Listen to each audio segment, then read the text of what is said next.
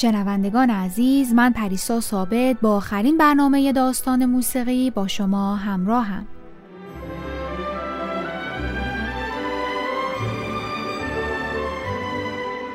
در برنامه قبل با چند مکتب مدرن آشنا شدیم.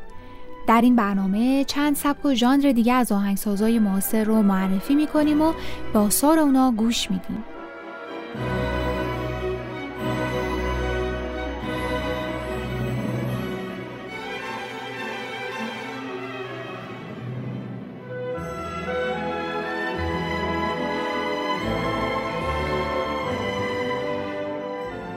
در قرن بیستم سبکی رواج پیدا کرد که به نامعین معروف شد در سبک نامعین آهنگساز همه عناصر موسیقایی اثرش را از قبل مشخص نمی کرد و به نوازنده های این اختیار رو می‌داد که مثلا ساز، ریتم، فرم و یا مدت زمان قطعه رو خودشون انتخاب کنند.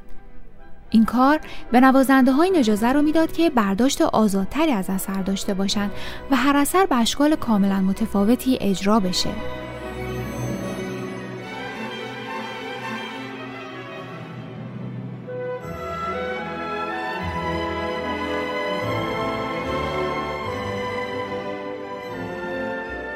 جان کیج آهنگساز آمریکایی در دوره از زندگیش به سبک نامعین موسیقی می نوشت. در یکی از اثرهای این دوره به اسم آریا کیج به جای نوتهای موسیقی از چند شکل و علامت استفاده کرد و دست خواننده رو در برداشت از این علایم باز گذاشته. با هم به قسمتی از این اثر گوش میدیم.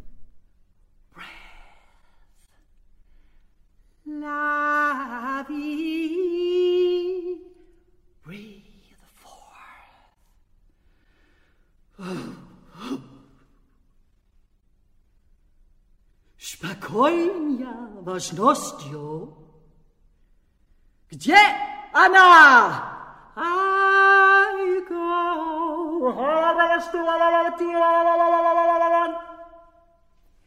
Videla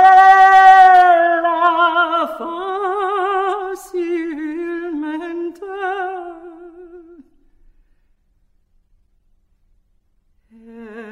io sono per te.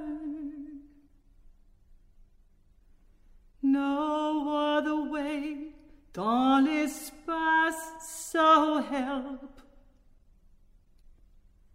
Si juste. Движения быстрые. آهنگسازای سبک نامعین گاهی با کشیدن قرعه عناصر موسیقایی اثرشون رو مشخص می‌کردن مثلا اسم نوتا رو روی کاغذ می نوشتن و اونا رو توی کلاهی می ریختن و بعد با قرعه کشی نوتای قطعشون رو انتخاب می کردن.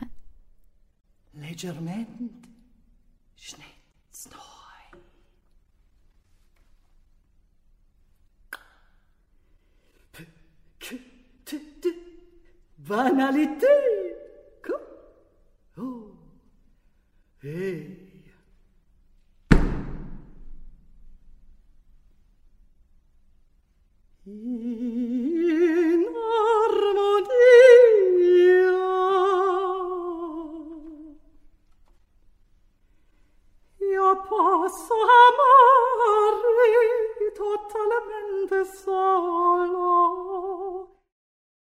یکی دیگه از سبکای قرن بیستم به چند فرهنگی معروف بود در این سبک آهنگسازا از موسیقی های فرهنگ های مختلف برای نوشتن آثارشون الهام می گرفتن و اونها رو با هم ترکیب می کردن.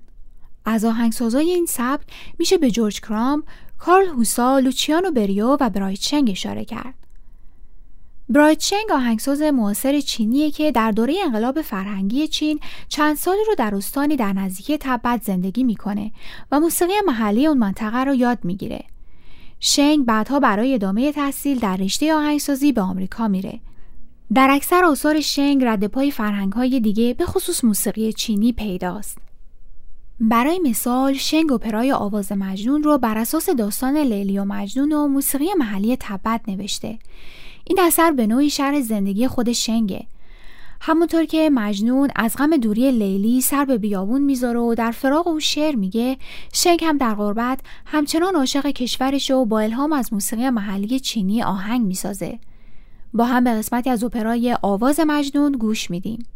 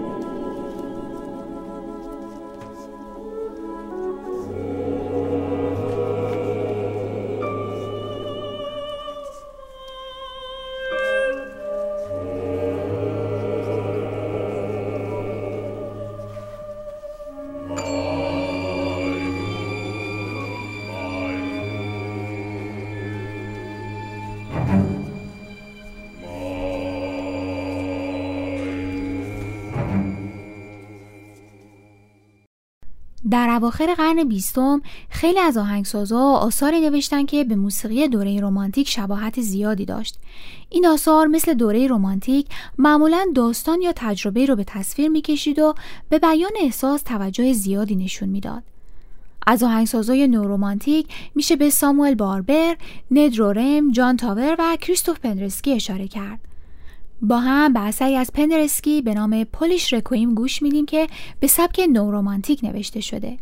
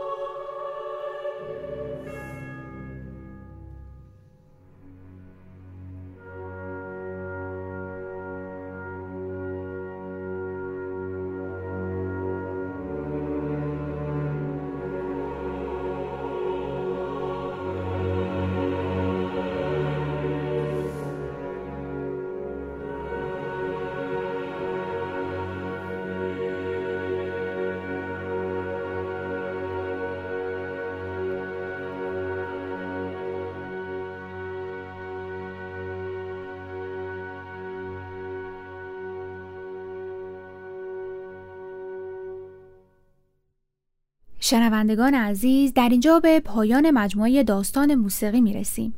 خوشحالم که در این برنامه با شما همراه بودم. تا مجموعه دیگه خدا نگهدار.